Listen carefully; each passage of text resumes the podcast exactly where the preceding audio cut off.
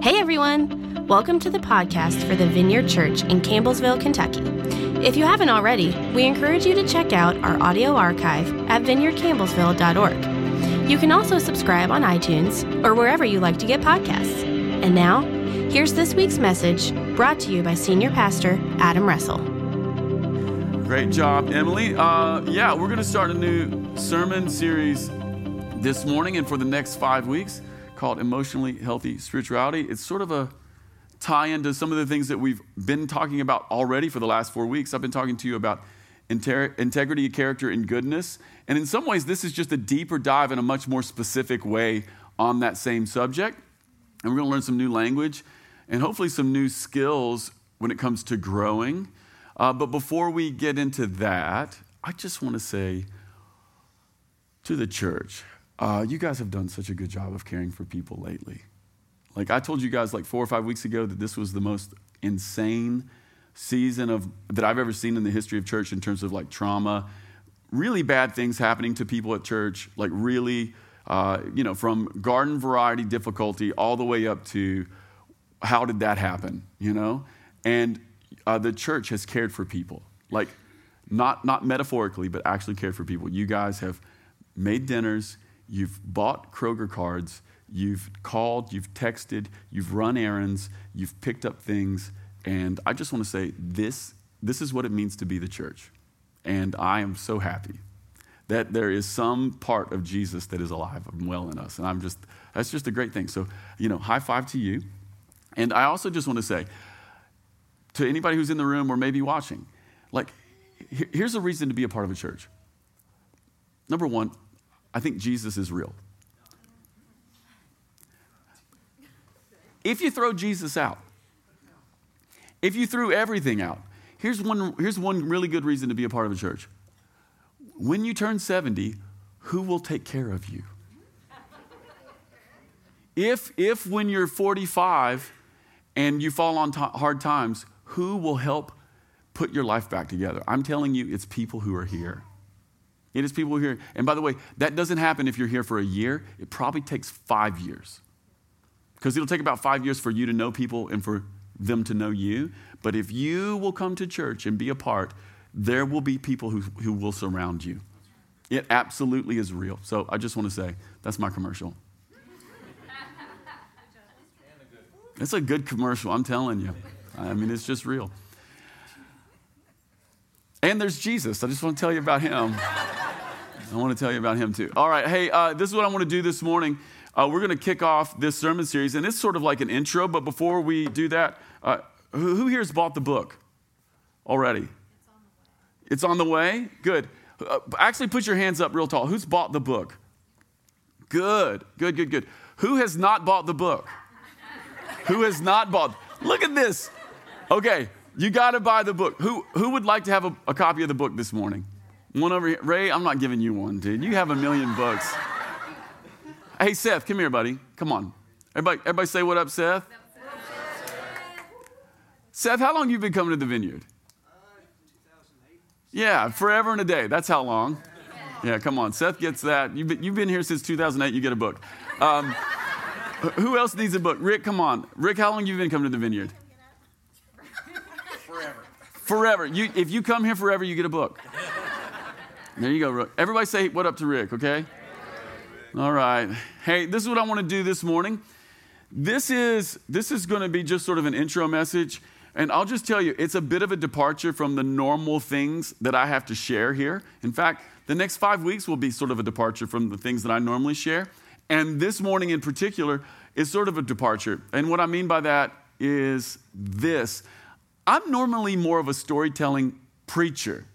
That's like if I'm in my sweet spot, what I'm doing with you guys is I'm is I'm telling you a few stories, and then at the end I want to tell you the good news, right? And that's kind of like, and there's all kinds of ways to do that, but that's who I am. And and sometimes the stories are decent, you know. That's and sometimes sometimes they're even funny. Who knows?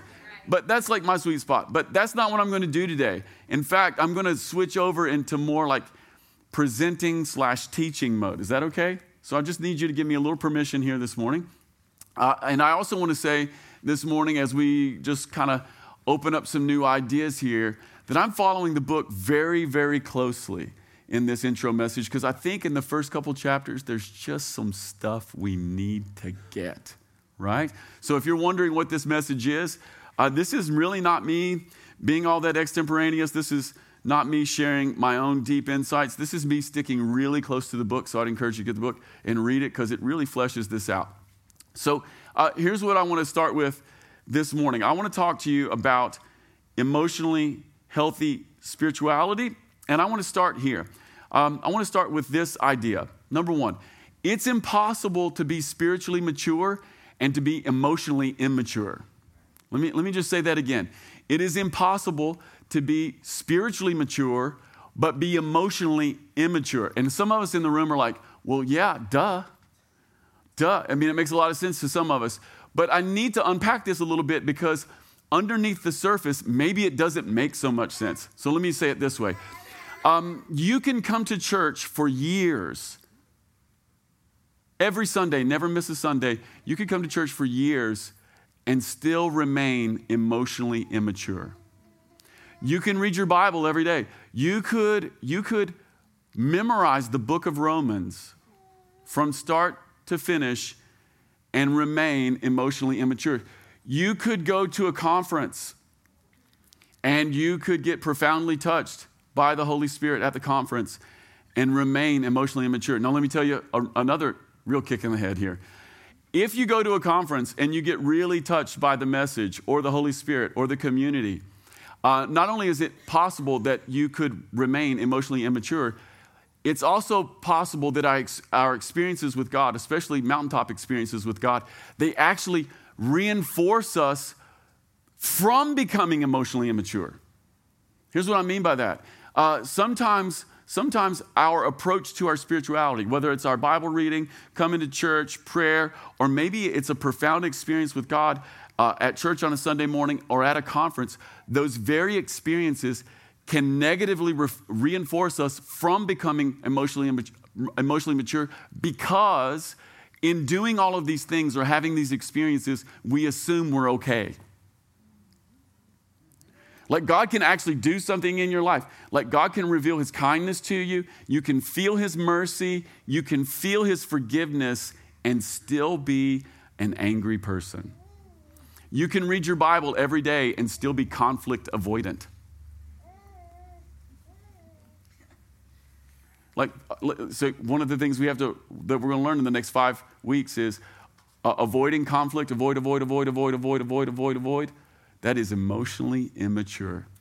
Like, we're going to have to grow here. So, it's impossible to be spiritually mature, but emotionally immature. God wants to move us in our hearts.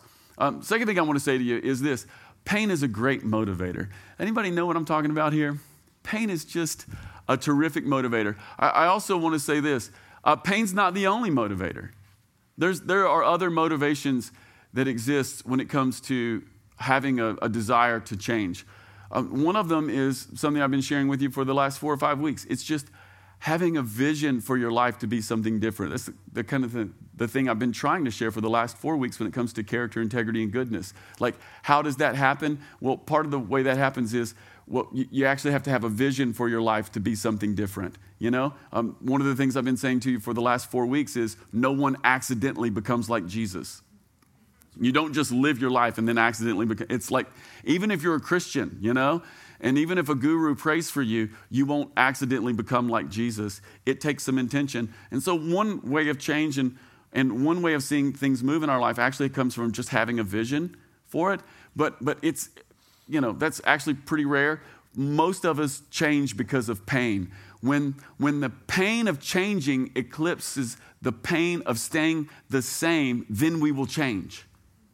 And I just want to tell you, that's been so true of my life. I'm tell you one quick story here. About a decade ago, about a decade ago, uh, pain, the pain level in my life went up. And by the way, we're all experiencing this kind of thing. Like anxiety comes in our life and it can inflict certain kinds of pain. There's always various forms of pain, but about a, bit, about a decade ago, I, I got into a spot where I was experiencing tremendous internal pressure and tremendous internal pain. And it got to the point where I uh, made an appointment with a therapist. And so uh, I, I, went out of town because I didn't want to talk to anybody here.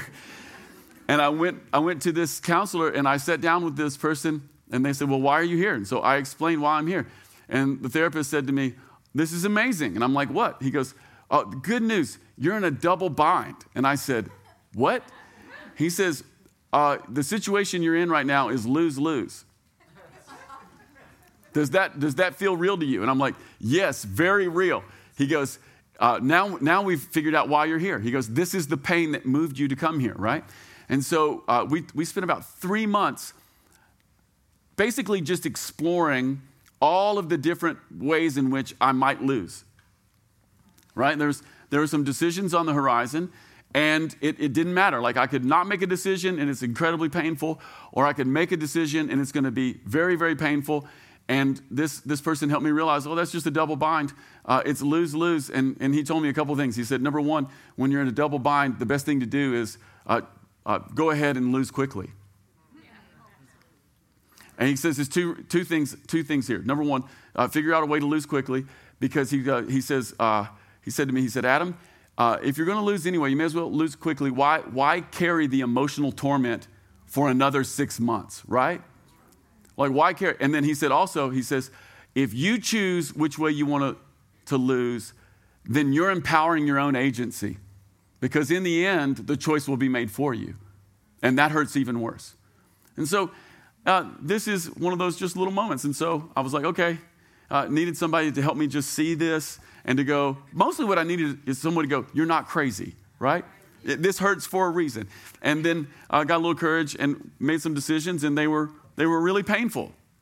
And then afterwards, um, like maybe a year later, it got a, it got a lot better. But I'm telling you that story because it's just another example of like when it comes to maturing, especially emotionally, 99% of the time, the thing that will cause you to grow is pain. And our culture is pain avoidant. Our culture does everything it can to avoid pain. Like, I don't know if you know anything about the Enneagram. Anybody here know anything about the Enneagram? I think most of us do. If you don't, it's fine. It's a thing. You can look at it later. I'll mention it uh, one more time before the sermon is over. But uh, there's an Enneagram type called uh, the seven. It's like the enthusiast, you know. But the shadow side of the seven is pain avoidance, right? Sevens want to have a good time, and, and that's what they lean into, right? The things that sevens don't want to do is experience any pain. American culture is, is, is enthusiast seven all the way. Like our current American culture is just pain avoid, pain avoid. And what that means is we're very immature. Like as people, as a culture, and as a country, we're emotionally tremendously immature. Why? Because we just avoid pain. So, what am I telling you right now? Pain is a signal from the Holy Spirit that He wants you to grow. Don't run from pain. Uh, stop. And if, even if you can't move toward the pain, first just stop, right? And, and face the pain. And then, if you need to, get a person or two around you to help you face the pain and move toward it because that's where your growth will come. How many of you have ever gone to the gym? Anybody ever go? Like, I started the gym, you know? What's the first thing that happens when you go to the gym? It hurts. It hurts. It hurts. Like, that's just what happens, right? And, and, and the pain is not a signal that something's wrong. The pain is a signal you're going in the right direction. Same thing emotionally as well. Move toward the pain. Okay. When we move toward the pain, especially when it relates to our emotions, um, part of what happens there is we begin to respect our full humanity. Uh, part of becoming mature is to actually take our full humanity seriously. I, I, just want to list some of the parts that make up who we are. Uh, you know, we're, we're physical beings, uh, we're spiritual beings, we're intellectual, we're social, we're emotional, and all of these areas of our life, they grow. And here's what's weird like, everybody in here has grown physically, and you haven't really thought about it, right? Like, you just grow up, like, you're just this little eight pound, eight ounce baby, you know, in your mama's arms. And then you just grow and you don't even think about it. And now here you are. You're like, you're big people, you know? We're all here together.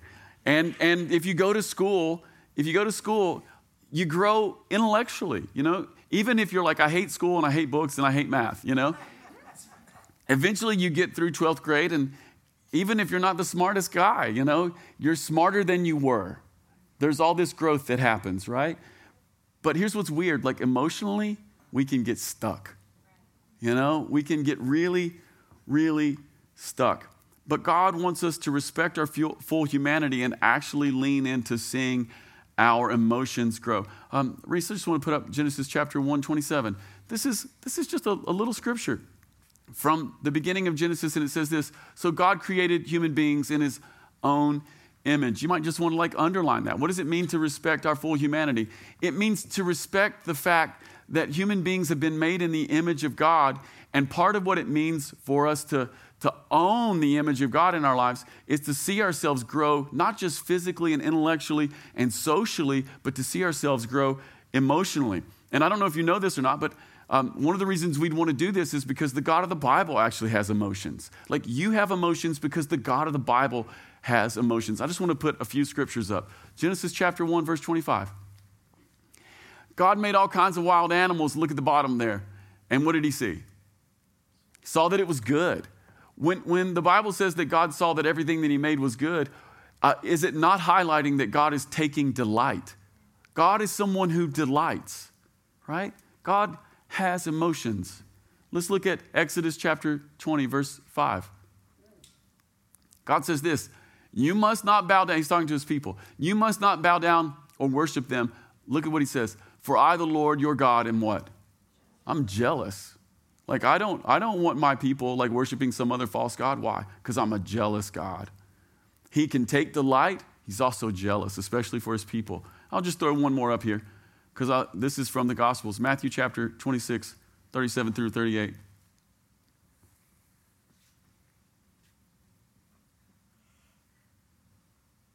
There we go. This is Jesus. And uh, Jesus is in a tough spot here. He's about to be crucified, and it says this He took Peter and Zebedee's two sons, James and John, and he became anguished and distressed. He, soul, he told them, My soul is crushed with grief to the point of death.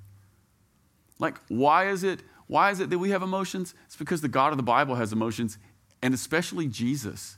Like, Jesus was a fully orbed person. He was actually a man, and he lived in his emotions, and he did it really, really well. And God wants to do the same thing.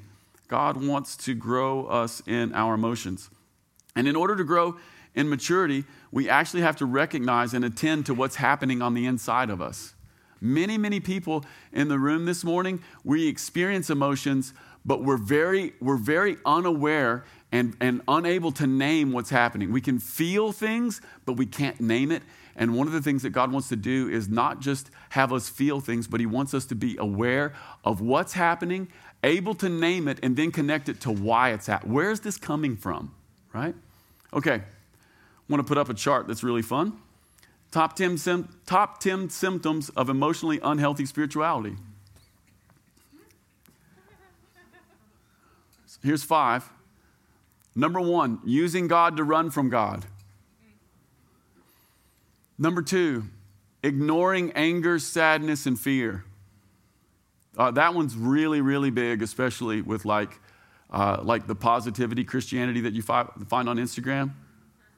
It's all about burying your anger, sadness, and fear. Like never, like never, just pretend. You know. Number three, dying to the wrong things. Uh, number four, denying the impact of the past on the present dividing life into secular and sacred compartments. Let's go to the next one. Uh, number six, doing for God instead.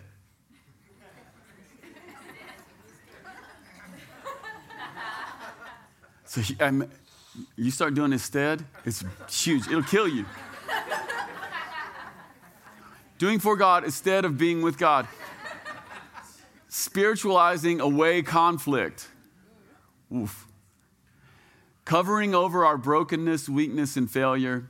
Number nine, living without limits. Number 10, judging other people's spiritual journey. Okay, I just want to unpack three of these really quickly. Three of these really quickly. I want to talk to you really quickly about using God to run from God. Uh, this is huge. Reese, you can just put up our title slide because people would just get lost there for a second. Uh, number one, I want to talk to you about r- using God to run away from God. Uh, this is huge, especially with charismatics, because we can use God and we can use theology and we can use experience as a shield to actually keep us away from God. People do this all the time. Uh, what does this look like in our life? Well, it looks like maybe doing God's work to satisfy me or exaggerating accomplishments for God to subtly compete with others. Uh, it also looks like saying, The Lord told me, when the reality is, I think the Lord told me. Like the Lord told me. Like there is nothing more abused in the charismatic church than the phrase, God told me. Or, or God told me to tell you. Oh man, that's what, God told me to tell you you're marrying me. It's like, He didn't tell me. Can you see how, how manipulative this is? Yeah. Not only can it be manipulative, but it can be a shield. It can be a shield. We can put this protective shield and it keeps us up. It keeps, it keeps us from actually coming into contact with the very things that God wants to do in our life or coming into contact in a real way with the people that God wants to use to change us. Now, let me give you another, another like little scenario of using God to, to keep us from God. Um, like maybe maybe you get real into the bible. And by the way i suggest it. Like i like literally suggest reading the bible. But maybe you get real into the bible and you, you get real into uh, prayer or you, you, you have some big moment with god. And, and then you, you sort of become like strident which means you just kind of have an edge and you're just real sure you, you know exactly what's happening right? Because i've read the bible like i've read exodus you know? Like i know about free don't talk to me about freedom. I know about freedom right and you become sort of strident with your approach to your spiritual life and, and maybe maybe you're pretty confident in telling other people how it is. And then and then maybe there's not much gray in your life. There's not much room for the, questions of life. Like maybe you just have a lot of answers and everything has become very very black and white you know and you got bible for every black and white thing in your life. And maybe after a season of that like people are just like i don't want to be around this person anymore and then you realize, oh, I don't have, I don't really have any friends, you know? Don't have many friends. And, and in fact, like maybe you've made a lot of enemies, right? And then maybe, maybe you still have one friend left and they come to you and go, you know, I'm glad you got excited about the Bible and God and everything, but man, you just become, you've become like difficult. You've become really difficult. And instead of saying, wow, you know, wounds from a friend can be trusted, what you tell the person is, well, I mean, Jesus promised me I'd be persecuted, right? Paul, Paul says, Paul says anybody who wants to live a godly life is what? Going to have trouble, right? Uh, what is that? That's using God to keep you from God. And this is so common. Okay, let's, let's move on here. Uh, number two, I'm just going to do three out of that 10 real quick. Uh, denying the impact of the past on the present. I just want to tell you, our histories and our families, it's still with us. like, however you grew up and wherever you grew up, good, bad, or ugly, like it's, it's with you. There are harmonic resonances that, that, that are just, that we just, man, we just perpetuating without even knowing it. And especially if you're here and you came from a family that was fairly unhealthy and there's trauma. Like if you had an alcoholic dad if you had a mom who was sort of like bombed out of her mind on pills and, and, not present, if you had a brother who was nuts, if you had a family who would never talk about anything, if you had a family uh, that was not attending to one another, or, or maybe it wasn't sins of commission, maybe it's sins of omission, maybe you were just neglected. And I'm not even talking about latchkey kids, I'm talking about like like no one would even buy you clothes and there's really no food in the house. By the way that's a really common story here in taylor county okay? Like like sins of omission. Maybe you maybe you have no idea what is even right. I want to tell you that until you unpack those stories they are with you today and you're living out of them. Why? It's the only thing you know. It's the only thing you know. How many of you ever like went went and spent the night with a friend and when you went and spent the night with a friend you realized oh my, my family's crazy or my, fa- or, or my family's okay. These people are nuts, right? Yeah. We need those kinds of mirrors. But, but one of the things that we can do is we can just live in denial about how much the past is actually present with us right now. And we can even use Bible for it, right? We can just do 2 Corinthians chapter 5. Well, you know, I gave my life to Jesus and I'm a new creation and none of that stuff is present with me now. Oh, yes, it is. Oh, yes, it is. Like you are a new creation, but until we follow the Spirit back to our family of origin, we will perpetuate the things that we learned. You know, the very thing that, that most drives you crazy about your mom and dad will be the things that you do until you unpack it. Isn't that good news? Yeah. Oh, okay. Hang with me. Hang with me. Uh, number three, uh, spiritualizing away conflict. Uh, here's what this means. Um, it means something like this. Like as Christians, we know we know that we're called to like grow the fruit of the spirit, and we're, we're called to grow peace you know? And, and, and how many of you know that like conflicts just, man, conflict's a part of life. Um, one of my friends once said, and I thought this was so true, he, he once said, conflict is the price of community. Shout out John Mark. I, I thought that's, that's actually true. Like if you, if you live in community and if you have a family or if you have friends, if they're real friends, you'll eventually fight with them a little bit. And if you don't like the word fight, that's fine. You'll disagree. You'll have disagreements. But some of us, some of us are so conflict avoidant. Like so conflict. There, there tends to be two ditches here. Either like profoundly conflict avoidant or like we just want to like we stuff, stuff, stuff, blow up, right? Right? And we, we don't really know how to like work things out with people or just be like, hey, that thing you said was just like I don't know, that wasn't cool, you know? Like, you, you, can we not do that or whatever? We don't know how to do that. And not only are many of us conflict avoidant, and a lot of times we're conflict avoidant because of the way that we grew up, or like maybe we had a dad who yelled at us and like we were just like, ah. But then we, when then we throw this spiritual blanket over it, and it's almost like using God to keep us from God again. We go, you know, I'm a peacemaker. In fact, Jesus called me to be a peacemaker, right? But here, here's the thing like, if you read the Gospels, everywhere Jesus went, he was in the middle of conflict. And by the way, Jesus usually is the one who started it.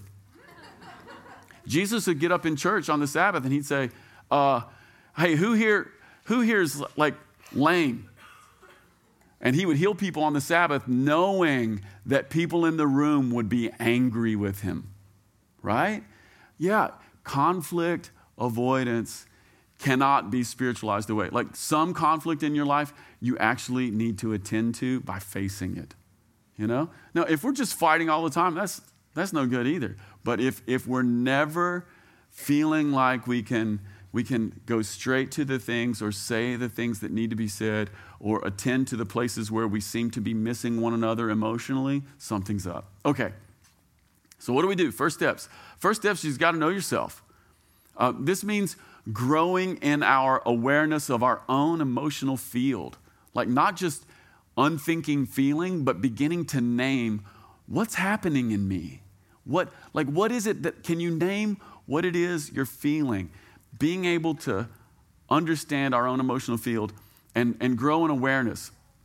Uh, grow in awareness of what they are, why they are, and where they're coming from.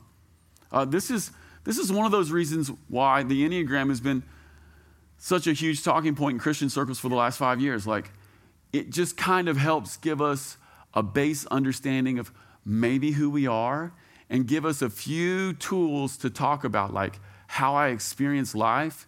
And it's the beginning of maybe just starting to know yourself a little bit. Like, how do we grow in emotional maturity? Number one, uh, start to know yourself. Start to pay attention to what's happening. Um, maybe, maybe do a little Enneagram research. Find out like what is your number, you know? Uh, not only that, but once you've maybe kind of settle on something in the Enneagram that feels good to you, uh, look at your strengths, but then spend a lot of time looking at your shadow side because that's where the growth curve is. Uh, I'm an Enneagram 8. Uh, Enneagram 8s are challengers, uh, which means we have a high tolerance for conflict. Like, uh, it's not that we like conflict, it's just like it doesn't bother me as much as it bothers most people in here. Like literally, just like I can go to sleep. We can fight and I'll go to sleep. Like you might stay up all night, I'm sleeping. right? Right? Uh, that's, but the problem with Enneagram 8s is, uh, oh, this is the other, the positive side to Enneagram 8s is, is we have tremendous energy to do, to do tasks and to do difficult things. Tremendous energy.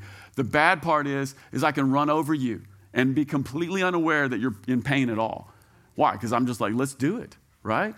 Let's do it. The other bad part of Enneagram 8s is we cannot stand weakness. It makes us crazy, right? Literally, like weakness makes us crazy. We just, we sort of live with this idea everybody's a baby. Can I tell you something? Not everybody's a baby. But, but seeing my shadow side and knowing that my internal wiring, for all kinds of reasons, my internal wiring, for all kinds of reasons, makes me think that people are being weak. That's my growth edge. Right? When Enneagram 8s move into health, we move toward a 2, which is we move towards helping and we move towards service. Right? Um, yeah, there's a lot there. So, like, what do we do? First steps when it comes to growing in emotional maturity. We have to, we have to know something about ourselves. Like, where am I strong? But then, where is my strength, my weakness? And then, like, what am I feeling? And then, why am I feeling what I'm feeling? And, and where did it come from? And where's it coming from? And why is it there?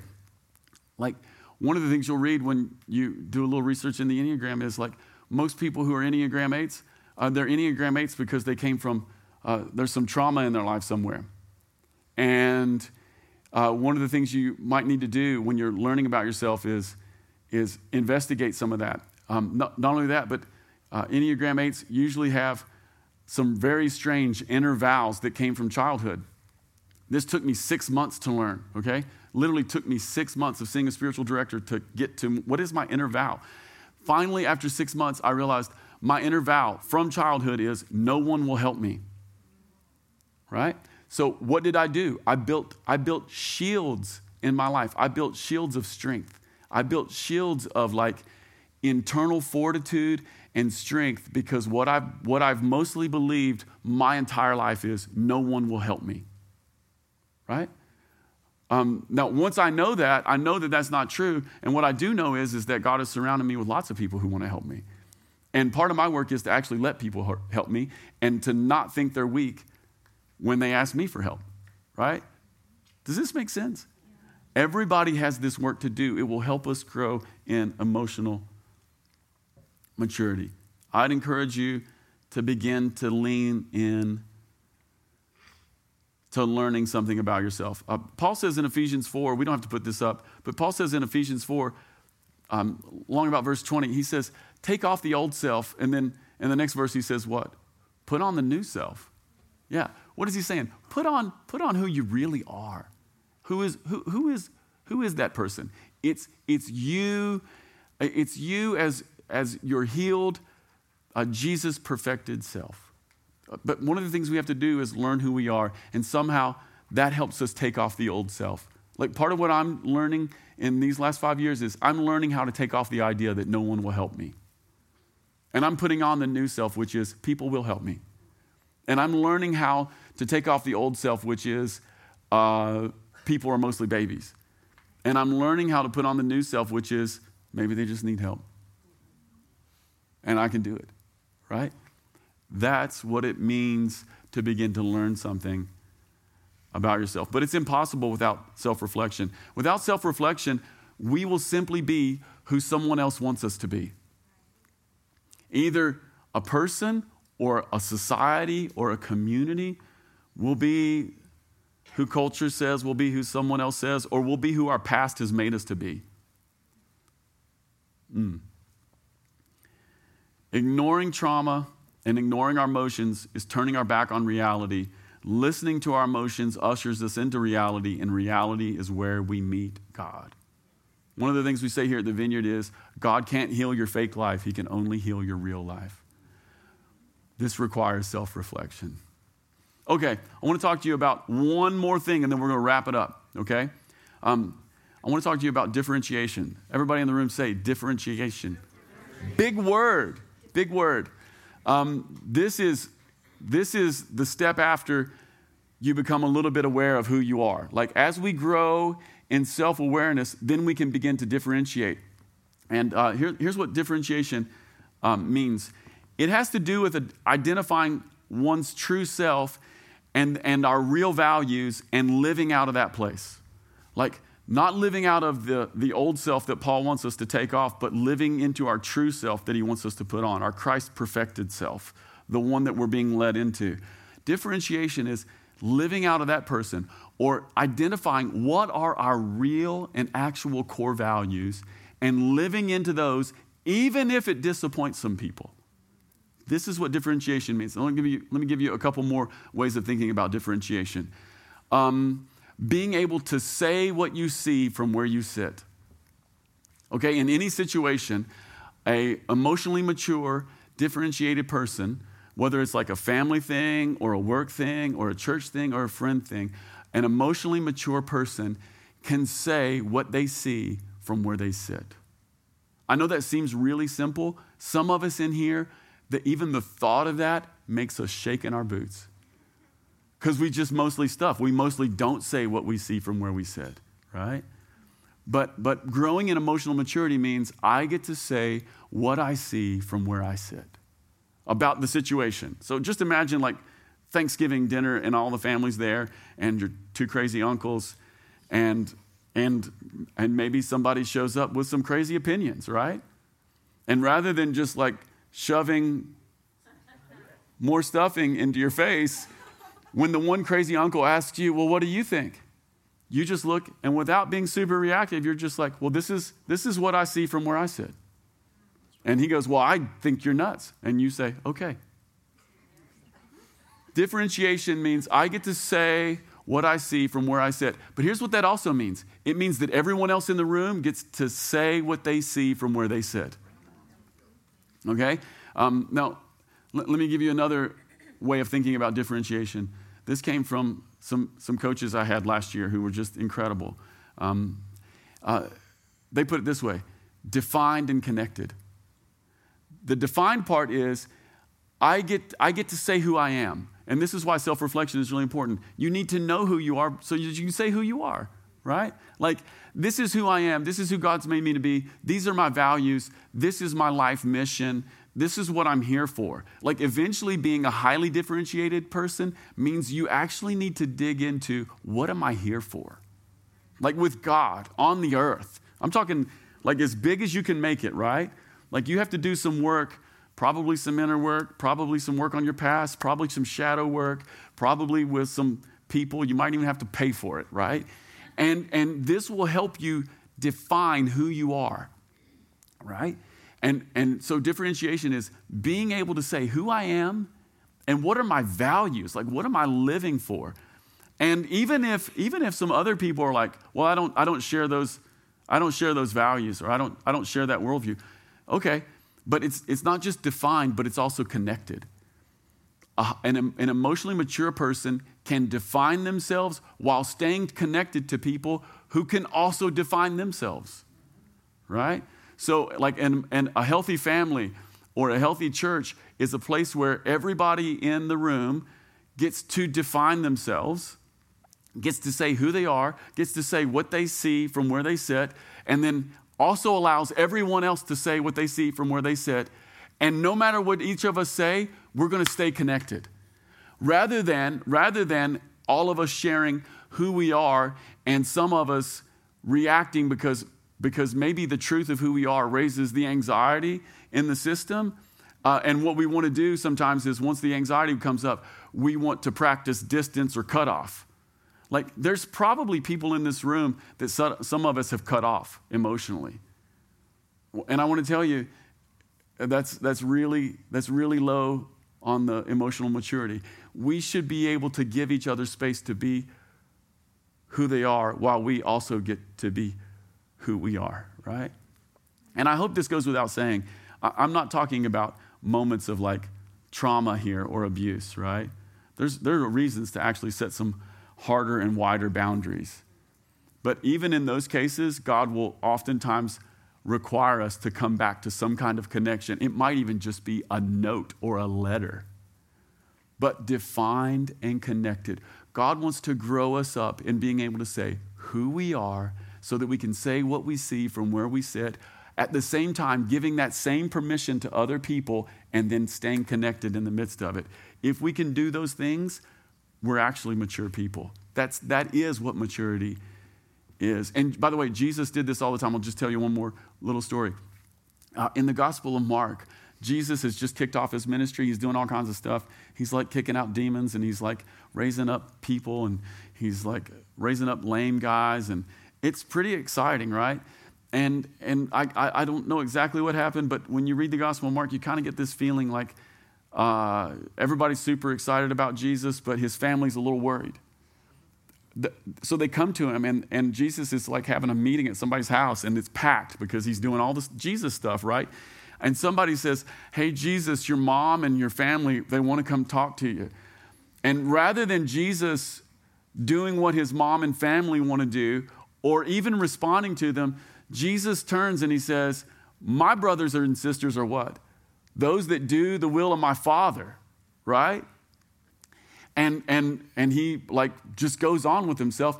And you kind of get this picture of like Jesus is putting up some kind of there's, a, there's several things going on here, right? Like, so number one, Jesus is saying this spirit thing we do, uh, uh, it, it, connects us in a way that is even beyond like blood kin. Like to obey God is, some, is a deeper connection than just who you were born to. But he's also doing this thing of he's saying, uh, this is who I am. He's, he's defining who he is, even if it disappoints his mother and brothers. But then if you go to the end of the Gospel of John, Jesus is hanging on the cross. He looks at John, and what does he say to him about his mother? Take care of my mom. So it wasn't as though in Mark chapter 3, Jesus is saying, I hate my parents. But what he was saying is, I will not allow my mother and my brothers define what my mission is on this earth. Ain't happening, you know? Uh, this is good. By the way, if you're a parent in the room, as your kids get older, they need to be defining themselves more. And you need a little bit of conflict in your life with your children. It's actually a sign of health because it means they're beginning to know who they are and they're beginning to tell you uh, this is where our boundaries stop in some ways. That's not a sign of unhealth. That's actually a sign of tremendous health when your kids begin to say, you know what, I know you were hoping this for me, but this is what I'm saying, right? That's not a sign of the end of the world. That's a sign of like, oh, that person is growing up. Yes you know? Yes, you're going to get out of my basement. Yes. or whatever it is. And at the same time, as they do that, as they do that, we're looking for ways to just to remain connected in what felt like separation. Does this make sense? Like Jesus is doing this literally all the time. Uh, there would be crowds in the middle of Jesus' meeting. They'd be like, "We're going to make him king," and Jesus would be like, "No, you're not. No, you're not." Yeah, tremendous, tremendous example of growing up emotionally. So, what are we going to do today? Um, if you're on the band, come back up. We're going to we're going to sing another tune, and we're to we're just going to pray one little dangerous prayer.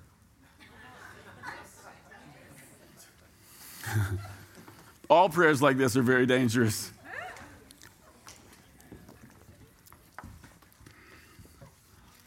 We're, we're going to pray that God would begin to take us on a journey of becoming emotionally mature. You know, uh, some of us in the room are in our 40s and we're still relating to our parents like we're 10. Like, like our mom and dad literally have all the control over us and we're in our 40s. I just want to tell you, like, one of the things that God wants to do is He, he wants you to define. More definition, staying connected. You know, uh, some of us in the room, uh, instead of like allowing our parents too much say in our life, uh, we've just completely cut them off. And God is saying, you know, less, less definition, more connecting, you know?